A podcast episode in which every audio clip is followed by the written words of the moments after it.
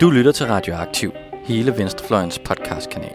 Vi bringer de nyeste nyheder fra klassekampen, dybtegående interviews, nørdede analyser og knivskarpe debatter.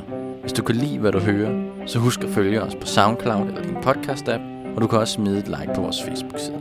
Så læn dig tilbage, knap bukserne op og nyd en varm kop Rød Radio.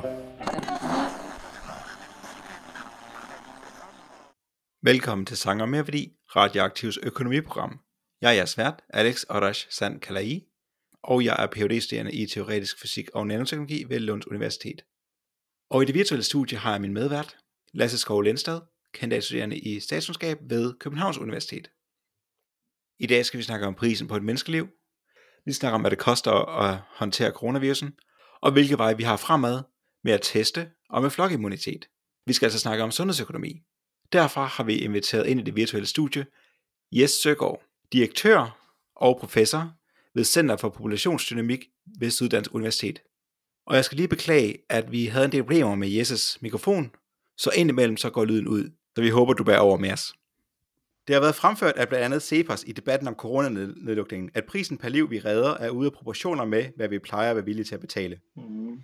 Men yes, du har fået bragt en kronik i Ugeskrift for Læger og Ingeniøren, hvor du gennemgår tallene, og du har et anderledes billede på sagen. Kunne du ikke starte med at fortælle, hvad er det for nogle tal, du nåede frem til, og hvordan skal de fortolkes? Altså, vi, vi ved fra mange års forskning, at når der kommer de her epidemier, så rammer de ikke bare, øh, hvad skal vi sige, folkesundheden, altså med en stor smitterisiko og en stor sygdomsrisiko, men de rammer faktisk også økonomien. Altså, der, altså nu har vi i den vestlige verden ikke haft så mange af den slags epidemier, som de har haft i, øh, i, i for eksempel øh, østasiatiske lande, men altså hvis vi går tilbage og ser på den store spanske influenza i 1918 til 1920, så havde den jo massiv øh, påvirkninger på samfundsøkonomien også. Altså det betød faktisk, at, øh, at, at BNP i øh, 1918 i for eksempel Danmarks øh, faldt med 5 procent. Og dengang var der jo ikke nær de samme, øh, hvad skal vi sige, regeringsforanstaltninger. Det var simpelthen en pris, der fulgte af selve epidemien, og det er den måde, at, at, at økonomier reagerer på kriser på. Og det er en kombination af, at øh, folk bliver nervøse og bliver hjemme fra arbejde, fordi de ikke udsættes for risiko for smitte. De, øh, dem, der investerer, de investerer mindre, og det går ud over aktiemarkederne. Så der er en hel masse områder, hvor, øh, hvor, hvor, hvor det påvirker økonomien. Og øh, så, så det betyder det, altså det økonomerne kalder det eksogene chok på økonomien. Og når jeg ser Cepos' regnestykker og også andre regnestykker, så, så tager de slet ikke højde for det forhold, at epidemier i sig selv genererer meget store omkostninger. De siger bare, at alle de omkostninger, vi måler, dem kan vi, dem kan vi tilskrive regeringsforanstaltninger for at prøve at og, og, og forholde sig til krisen, altså med forskellige tiltag herunder sådan en delvis samfundslukning, som vi oplever lige for tiden. Så det, det, det er mit principielle indmeldelse mod de her regnestykker, som vi har set uh, de sidste 14 dage. Hvad, hvad er det så for et regnestykke, du har gjort i stedet for? Jamen, altså, jeg, jeg har prøvet altså, jeg, jeg har prøvet at stille et hypotetisk regnestykke op, hvor, hvor man spørger, hvad, hvad, hvad er det for omkostninger, og herunder også sundhedsmæssige omkostninger i form af dødsfald, som vi ser nu i en situation, hvor vi har en coronakrise, som regeringen nu over en fire ugers periode har gjort meget for at, at bremse, men også meget for at løfte økonomien op, altså med alle de her forskellige afværgepakker, der har været. Så det er det ene scenarie, og det svarer sådan set til den langstrakte kurve, hvis du har set nogle af de der kurver, som Magnus Heunicke altid vifter med på tv. Altså det er den her såkaldte flade, flade kurve. Ikke Ja. Altså det, det, det er det scenarie, vi kan måle på. Og både måle i dødsfald, og vi kan også måle i omkostninger. Og øh, omkostningerne ligger nok i størrelsesorden for 2020 på 150 milliarder kroner. Og det svarer til et, et fald i BNP på cirka 5 procent hvor vi vil have forventet i år en stigning på 1,5 procent. Så altså det er 6,5 procent point af, øh, eller 6,5 procent af BNP i 2019, det svarer til de her 150 milliarder. Det er nok det her, coronakrisen kommer til at koste os. Det er det, vi kan se. Det kommer også til at koste en hel masse dødsfald og pres på sundhedsvæsenet. Det jeg så gør, og som jeg synes øh, Cepos og andre undlader at gøre, det er, at jeg prøver at stille det hypotetiske regnestykke op. Hvad ville det have kostet, hvis vi ikke havde gjort noget? Mm-hmm. Og det, det, det er så at sige den meget stejle kurve, hvis, hvis I har set de der kurve, som øh, Magnus Heunicke viser, og som man bruger i alle lande. Altså det, det, er, det er den udvikling i epidemien, som vi ville have haft, hvis vi ikke havde gjort noget. Den ville også have haft en indflydelse på BNP. Og hvis vi skal tage alle de forskellige undersøgelser, der er lavet faktisk de sidste 100 år over forskellige epidemier, så selvom vi ikke gjorde noget som helst, så ville den her epidemi nok koste omkring 4% i BNP. Så mhm. altså måske ikke 6,5%, men 4%. Og det skal jo fratrækkes, det man siger, omkostninger ved regeringsforanstaltninger. Til gengæld vil den have betydet mange flere dødsfald. Så altså, hvis du tager det der regnestykke, som Cepos har lavet, hvor de dividerer omkostninger, de samlede omkostninger, med det, de så kalder qualis, altså det vil sige antal dødsfald som følge af coronakrisen gange 8, fordi man antager, at gennemsnitligt så, så lever en corona øh, cirka 10 år, øh, og, men fordi han eller hun også vil have andre sygdomme, så vil han kunne have en livskvalitet på 80 procent, og så det, det giver sig det der 8-årige qualis. Så altså, mm-hmm. de, de tager det samlede omkostninger, de der med det samlede antal hvad vi regner med, vi sparer i, i, øh, i øh, dødsfald ved, ved de her indsatser, og så får de et meget højt tal på mellem 2,5 millioner og 10 millioner. Altså jeg når kun til cirka godt og vel 400.000 eller 368.000, hvis jeg skal være helt præcis, fordi jeg laver den her differencebetragtning i forhold til, hvad det ville være, hvis vi ikke gjorde noget. Og jeg ved godt, det lyder enormt nørdet, men det er faktisk den måde, man altid gør det på, når man laver de her sundhedsøkonomiske beregninger du siger, hvad koster den måde, vi gør det på nu, i forhold til en anden måde, man kunne have gjort det på. Og en anden måde, man kunne have gjort det på, det var jo slet, slet ikke at gøre noget som helst. Ja. Så det er sådan set filosofien i det. Kan, kan det forstås? Jo. Ja. Du kommer også ind på, at i tilfælde af, at, det, at vi havde set den her meget kraftige epidemi, så er det muligt, at nedlukningen ikke bare har været en omkostning, men en netto besparelse. Hvad, hvad handler det om? Nej, men det, det, er, altså det, det, det er mere den måde journalisterne, som jeg har sendt det til, for jeg har haft det både i Ingeniørbladet og i Sundhedspolitisk Tidsskrift og i, øh, i øh, Udskrift for Læge. Og der journalister kan godt lide at sætte nogle overskrifter på. Og, og det, det er sådan, at altså den måde, jeg laver sådan nogle beregninger på, det er, at jeg laver et, det man kalder base case, øh, eller baseline scenarie. Øh, og det er der, hvor jeg når frem til de der 365.000 kroner per vundet volley ved, ved det her, altså som jo er, som så at sige er inden for normalen, og langt under de der 2,5-10 millioner, som øh, Cepos kommer med. Men så, så, så, så laver jeg også en betragtning, hvor jeg, hvor jeg siger, hvis vi nu er rigtig optimistiske og siger, at den her øh, indsats, vi gør i Danmark, i virkeligheden er, er er meget effektivt, og samtidig er det scenarie, hvor vi ikke gjorde noget, er meget værre, ja, så når jeg faktisk til en situation, som man kalder win-win eller dominans med et teknisk matematisk udtryk, hvor man både vinder i kroner og vinder i vundne leveår. Og, men, men altså sandsynligheden for, at det uh, sker, vil nok have været ret lille. Men altså det er den måde, vi laver de der analyser, så vi laver et worst case, jeg laver et best case, og så laver jeg det i midten, og det er det, der hedder baseline.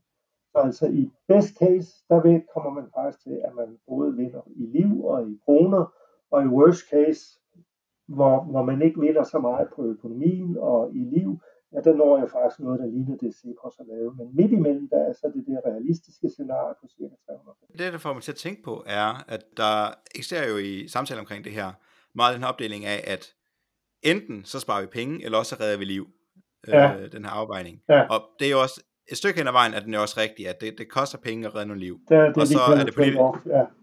ja, men det er jo ikke sådan, at det altid er et entydigt valg mellem det ene og det andet. Nej. Og der tænker jeg på, for nylig er lige udkommet en artikel, og jeg kan ikke huske navnet på det, men jeg lægger linket i beskrivelsen, der handler om den spanske syge i USA, mm. hvor de har sammenlignet væksten i forskellige byer. Ja, ja, og den kender jeg godt, den undersøgelse. Ja. Ja, hvor de så har set på de byer, nogle byer har haft en Ja. meget restriktiv Ja. nedlukning Ja, for at bekæmpe sygdommen, og andre Ja. byer har haft øh, meget, hvad skal man kalde, åben samfund, yes. hvor, hvor, hvor sygdommen så har spredt sig meget. Ja, Og det Ja. viser rent faktisk, når man så på det lange løb, de byer, der lukkede ned, havde generelt en større vækst, så vidt jeg forstod, end de byer, der, øh, der, der hvad skal man sige, lod sygdommen gå sin gang Ja. ret hurtigt. Ja. Så det er ikke, det er ikke en entydig trade-off mellem økonomi og, Nej, og menneskeliv. Nej, altså lige præcis den der undersøgelse. Det, det er faktisk en dansker, der har, Okay. der har arbejdet i mange år, der er professor på MIT i USA, i øh, Massachusetts, som har lavet den, og øh, sammen med to kollegaer. Og det er rigtigt, altså der har du det, man kalder non-trade-off, eller win-win. Det skal så siges, at i, i, en, øh, i en svensk undersøgelse, der er også lavet af, af spanske syge, der kunne man ikke helt finde det samme resultat.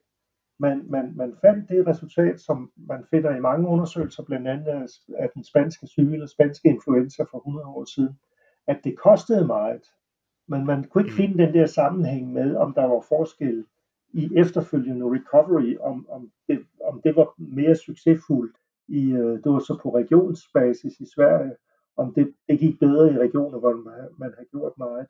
Så jeg vil sige, at det er et lidt usikkert resultat. Så altså min, min, min vurdering af den samlede litteratur er nok, at, at vi, vi kan ikke rigtig sige præcis noget om, om vi virkelig har en win-win situation, altså forstået som den, Nej. hvor, hvor en kraftig Mm. indsats både vinder på økonomi og i liv. Altså der er ingen tvivl om, det vinder i liv, og det ser vi jo nu. Altså det er jo forfærdeligt, hvad vi ser i New York City lige nu, og det er forfærdeligt, hvad vi ser og har set i Spanien og Norditalien. Men, mm. men vi kan ikke rigtig se, at så en effektiv indsats, som for eksempel vi vitterligt har gjort i Danmark, om det også vil give hurtigere recovery. Og sagen er, at hvis du efterfølgende vil sammenligne Danmark og Italien på økonomisk recovery, så vil du helt tydeligt kunne se, at dansk nationaløkonomi kommer så meget hurtigere. Men det kan jo så både være, fordi vi, vi virkelig gjorde noget resolut og begyndte med det ret tidligt i forløbet, altså i Danmark den 11. Øh, marts. Men det kan også være, fordi vi faktisk har en meget stærk økonomi i Danmark. Altså i Danmark har vi jo faktisk mm. råd til de her enorme pakker. Altså pengene fosser jo ud af, af, af statskassen for tiden. Men altså, vi kan jo stort set låne ubegrænset, fordi vi har så stærk en økonomi. Og vi Ja. skal stort set ikke betale nogen rente, fordi altså, renten ligger omkring 0, ikke sandt? Så altså, og vi kan afdrage den over 20 år, så vi vil ikke mærke ret meget af det. Sådan er det jo ikke i Sverige og Spanien. Altså, der, de skal ud og låne til 3-4 procent, så de får en kæmpe rentebelastning oven i alle de andre ting. Så øh, altså det, det, det, er, det er lidt usikkert om det her, om vi faktisk har en win-win situation, eller om vi har et reelt trade-off. Okay, ja. Jeg havde faktisk troet, at øh, Sverige ville være et godt sammenligningspunkt. Jeg at de ville have haft samme renter og sådan noget. Det har det Jamen, jamen. Sverige, jamen, Sverige har også en rigtig stærk økonomi. Sverige, der er det lidt andet spørgsmål, og det er simpelthen et spørgsmål om to forskellige øh, epidemibekæmpelsesstrategier, hvor- hvordan de kommer til at fungere. Fordi der er ingen tvivl om, at Sverige har jo haft en meget mere laissez-faire holdning, eller rettere, altså de har lavet det være op til befolkningen selv at beslutte om, hvordan de her ting skal efterleves. Altså du kan jo godt besøge restauranter og gå på café og arbejde og sådan noget i Sverige. Det kan du jo ikke i Danmark. Øh, og, der, og der er det simpelthen, og det, det, det vil vi først kunne se om 3-4 måneder. Øh, var, var, det en, var det en, altså, og der er jo ingen tvivl om, men vi ved det faktisk ikke endnu, det vil vi også kunne se på om et halvt år, om, om det betyder, at de samfundsøkonomiske omkostninger bliver lavere her nu i Sverige end i Danmark. Altså det ved vi jo mm. faktisk ikke, men det gør de formentlig. Og det der bare er spørgsmål, det er om så den svenske strategi får nogle sundhedsmæssige konsekvenser. Altså lige for tiden er dødeligheden per indbygger, altså covid-19 dødeligheden per indbygger jo 70, nå, mellem 60 og 70 procent højere i Sverige end i Danmark. Og vi faktisk for, ville forvente, at den skulle være lidt lavere, fordi at befolkningstætheden er meget lavere i Sverige end i Danmark. Mm. Så, så det er mere et spørgsmål om selve strategien. Øh, Epidemiologisk set er rigtigt. Godt. Øh, lad os så gå lidt tilbage til dine udregninger, fordi at din kronik her, den er, hvad er det nu, der er en uge siden, det er udgivet måske? Ja, ja, og så kom der jo en modkritik, som, som virkelig gav mig problemer, fordi på nogle stræk havde de jo ret fra C-postens side. Jeg skal også sige, at nogle af mine kollegaer, sundhedsøkonomiske kollegaer, kritiserede min analyse. Og det er, mm-hmm. har, har I set de der to kurver, øh, som Magnus Heunicke har stået med? Altså den blå og, og røde kurve. Ja. Og altså det der er Cepos' pointe, og for så vidt også Kjeld Møller Petersen og Jakob Kjeldberg, det er, arealet under de to kurver er ens. Det ved jeg ikke, om I har tænkt over. Så det er det samme antal smittede, eller hvad? Ja, så det er samme antal smittede. Øh, og, der, og, og, og i den forstand, så gennemholder det mit argument i den første artikel, hvor jeg siger, at den måde, vi vil se en øget effektivitet af at gøre noget, det er, at vi får færre smittede. Og der kan det godt have en pointe. Det gør vi ikke nødvendigvis, fordi vi er gået væk fra en inddæmningsstrategi over til en såkaldt afbødningsstrategi. Øhm, og, og der er så spørgsmålet, om, om vi vil få, om vi vil også, altså der, der er ingen tvivl om, at afbødningsstrategien redder liv i form af, at vi så stille og roligt kan få, at folk går ind i en smittefase, og nogle af dem vil blive syge, men vi har så stærkt et sundhedsvæsen, at vi faktisk kan give dem en rigtig god behandling. Vi, vi ved det faktisk ikke rigtigt, de her ting, og det ved vi også først om to-tre måneder, men det kan godt være, at, at kritikerne af min analyse vil få ret i, at antal, det totale antal af smittede vil stort set være det samme under de to scenarier.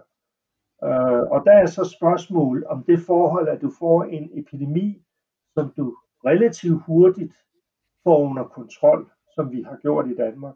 Altså vi er gået fra et smittetryk på et, et reproduktionstal på 2,5 for fem uger siden til 0,9 i dag.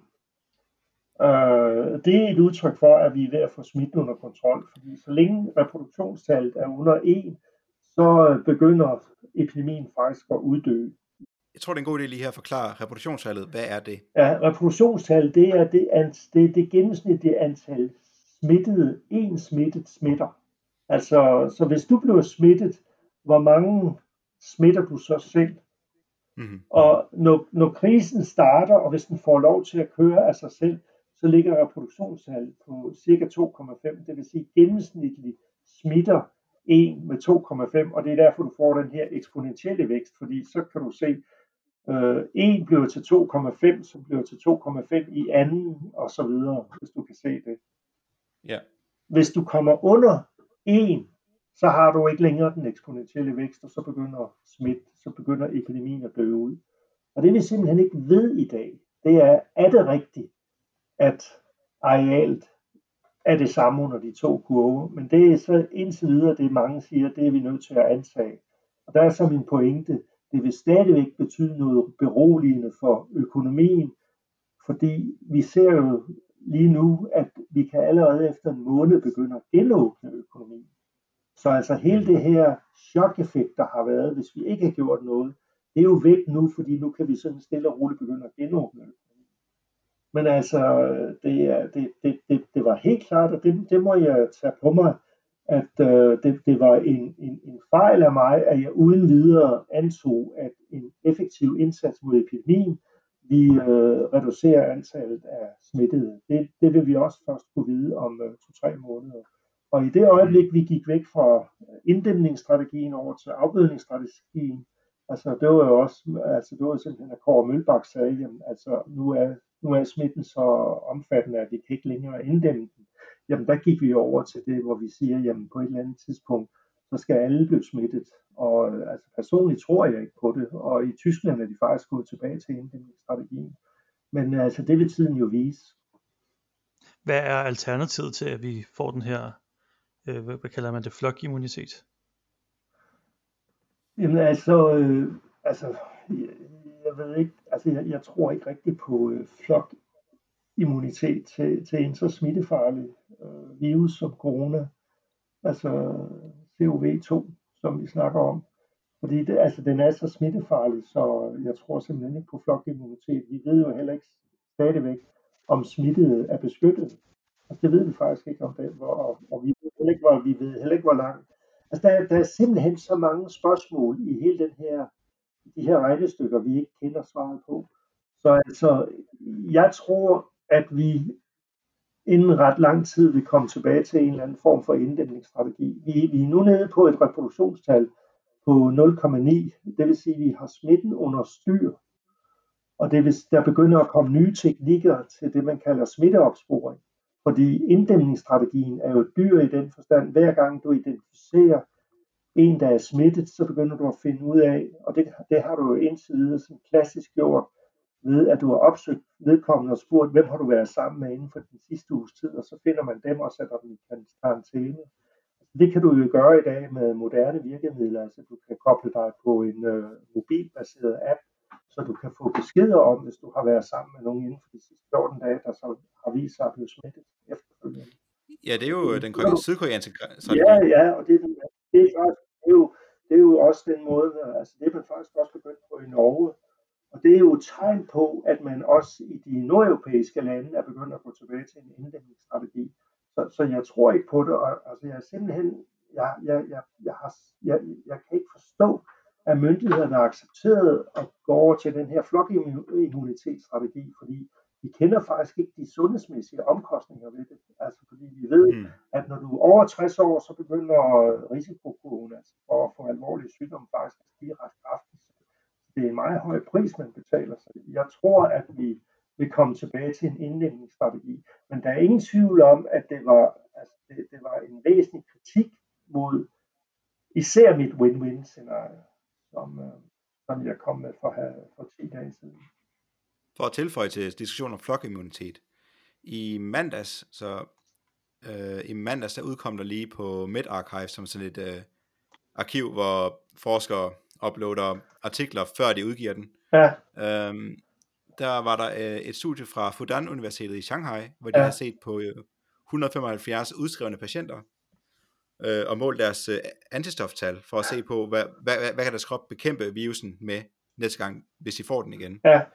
Og der var det sådan, at 30% af de testede udskrevne patienter, de havde så lav antistoftal, at det var vurderet, at de ikke var immune. Ja, jamen jeg tror faktisk, jeg har læst det samme. Ja.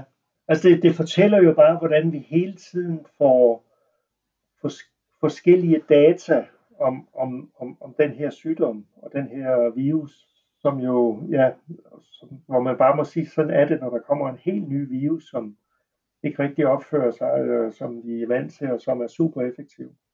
Altså der er også noget, der tyder på, fordi de fleste viruser vil i deres mutationsforløb blive svagere og svagere, øh, enten i form af deres sygdomskraft, hvis de smitter, hvis det lykkes dem at smitte, eller i deres smitteevne. Men det er der jo desværre heller ikke rigtig noget, der tyder på med den her sygdom, eller altså med den her virus. Uh, altså det er en grim kal. Ved du, hvorfor der er tendens til det? Er det noget darwinistisk? Øh, Nej, det, det, det, skal du spørge en, uh, altså det skal du ikke spørge en nationaløkonom om. Okay, ja. altså ja. Det, jeg, jeg, jeg, jeg prøver at forstå, når jeg snakker med mine epidemiologivenner, uh, hvad det er. Og det, altså, det er faktisk ret, altså, når, når jeg taler med mine personlige venner, der arbejder med de her ting, øh, sådan infektionsepidemiologisk, altså så er, det, så er det ligesom, hvis du forestiller dig sådan et krigslag mellem Tyskland og England under 1. verdenskrig eller 2. verdenskrig. Altså det er virkelig, at de opfatter den her virus som en kriger, vi skal bekæmpe. Ja. Og den er sindssygt smart. Altså det er jo lidt ligesom med kræftceller, det har man jo heller aldrig rigtig fået styr på, vel? Altså mm. det er, Hvordan synes du, at øh, epidemiologi og øh, økonomi spiller sammen under det her forløb? Fordi de har vel nogle forskellige forståelser et eller andet sted? Ja, altså, øh, der er faktisk, nu er jeg måske lidt biased af, jeg selv er økonom, men altså økonomer vil gerne arbejde sammen med epidemiologer, og det er vi jo nødt til, når vi snakker om sådan noget som epidemiologiens eller epidemiers effekt på økonomi. Men desværre går kærligheden ikke altid den anden vej. Altså, der, altså epidemiologerne vil ikke så gerne arbejde sammen med økonomer, og derfor ser du sådan nogle mærkelige undersøgelser for dem, hvor, hvor man jo snakker om en epidemi, som har enorme samfundsøkonomiske øh, effekter, og det ignorerer det sådan lidt arrogant, synes jeg. Men altså, hvis, hvis du tager øh, for eksempel, øh, altså lige for tiden er der ved at blive udviklet en model mellem øh, økonomer fra Italien, USA og England, som er meget, meget spændende, som faktisk er en kombineret epidemi og økonomimodel. Øh, og der, hvor de er lige nu, det er faktisk i at få, få beskrevet det, de kalder øh, nul-scenariet, altså det, hvor du ikke gør noget ved epidemien. Og det er dyrt både i økonomi og sundhedsomkostninger. Og det de så i næste fase, det er de i gang med nu, og det er både teoretisk modellering og det er empirisk modellering, der er de så ved at se på forskellige indsatser. Og som de siger, om det bliver et win-win scenarie, eller altså om der er trade-off, eller der muligvis ikke er trade-off, der er de slet ikke endnu. Og det viser igen, hvor, hvor, hvor ny den her epidemi er, og hvor, hvor lidt vi ved om de samlede økonomiske og epidemiologiske konsekvenser. Jeg, jeg kan sende, hvis, hvis I er interesseret i det, så kan jeg sende jer et link til et webinar, der var i sidste uge i øh, London på London School of Economics, øh, hvor de prøvede at fremlægge deres økonomi, altså det er sådan cirka en times tid. Og det er faktisk ret spændende at se, fordi der, der ser man virkelig, hvordan sådan noget forskning udvikler sig. Og der siger de helt ærligt, vi aner ikke i dag, om indsatser bliver win-win, eller om der er det her trade-off mellem økonomi og jo, det lyder meget spændende. Så kan vi lægge uh, link i kommentaren. Hvis vi nu bliver det her uh, krigsmetafor, som du beskrev, ja, ja, ja. Uh, så har der været stemmer i debatten, der siger, at man ikke kan bestemme, man kan ikke kan bekrige en fjende, man ikke kan se. Ja. Så de har talt for, at man skal opskalere mængden af test massivt, ja. blandt andet ja. inspireret af Sydkorea med den her test and trace. Ja. Og der har også været en engelsk epidemiolog, uh, Julian Pito, der har sagt, at vi simpelthen skal teste hele befolkningen hver uge. Ja og så ellers åbne samfundet op, mens vi isolerer den, der bliver testet positiv for virusen. Så vidt jeg har forstået, så har Sundhedsstyrelsen meldt ud, at de forventer at komme op på 15.000 daglige test efter påske. Mm. Men der er stadig et stykke op fra det, altså til at teste hele landet hver uge. Ja, det må man sige. ja. Har, har du en vurdering af, hvor meget vi kan åbne landet op inden for den kapacitet, vi har øh, til at teste med? Altså, det, det jeg hører, det er, at der kommer hele tiden nye test, som er sådan testeffektive, altså har Altså både det, der hedder god, nu kan jeg sgu ikke engang bruge, men altså så du undgår både type 1 og type 2 fejl. Altså, øhm, mm. øhm, og, falske positive og falske negative. Ja, lige præcis. Og det, øh, altså det seneste, det er de der antistoftest, som er ret billige at lave. Øh, og det kan da godt være, at om to-tre måneder er man et sted, hvor man faktisk kan teste så billigt, at folk så at sige kan gøre det selv. Ellers er det nok urealistisk at teste hele befolkningen øh, hver måned. Altså, øh, det har vist sig i lande som Island, Færøerne og et vist omfang Sydkorea, som jo hvad har to meget små lande, så hvad har de Sydkorea, 50 millioner indbyggere, at der har de haft en helt anden teststrategi. Og på Island er det simpelthen fordi, de har en mangeårig tradition for at have de her test, altså remedier, Øh, og det havde de tilfældigvis også i, øh, på Færøerne, så de kunne gøre det. Og i Sydkorea har man haft det siden, fordi de blev ret hårdt ramt af SARS-krisen i 2003. Så de har også haft det. Altså det, man oplevede for Danmark øh, for 4-5 uger siden, det var jo, at selvom man egentlig gerne ville have testet befolkningen, havde man simpelthen ikke testkit og remedierne til det. Altså også reagenserne, der skulle til at analysere det. Så altså, man stod simpelthen i en situation, hvor det godt kunne være, at man gerne ville have gjort det, man havde bare ikke, øh, man, havde, man havde ikke udbuddet af testkits, og priserne steg jo eksponentielt på verdensmarkedet, og det var jo så for så vidt det samme med værnemidler. Og det, det er først begyndt at falde i, i et sådan nogenlunde roligt leje nu.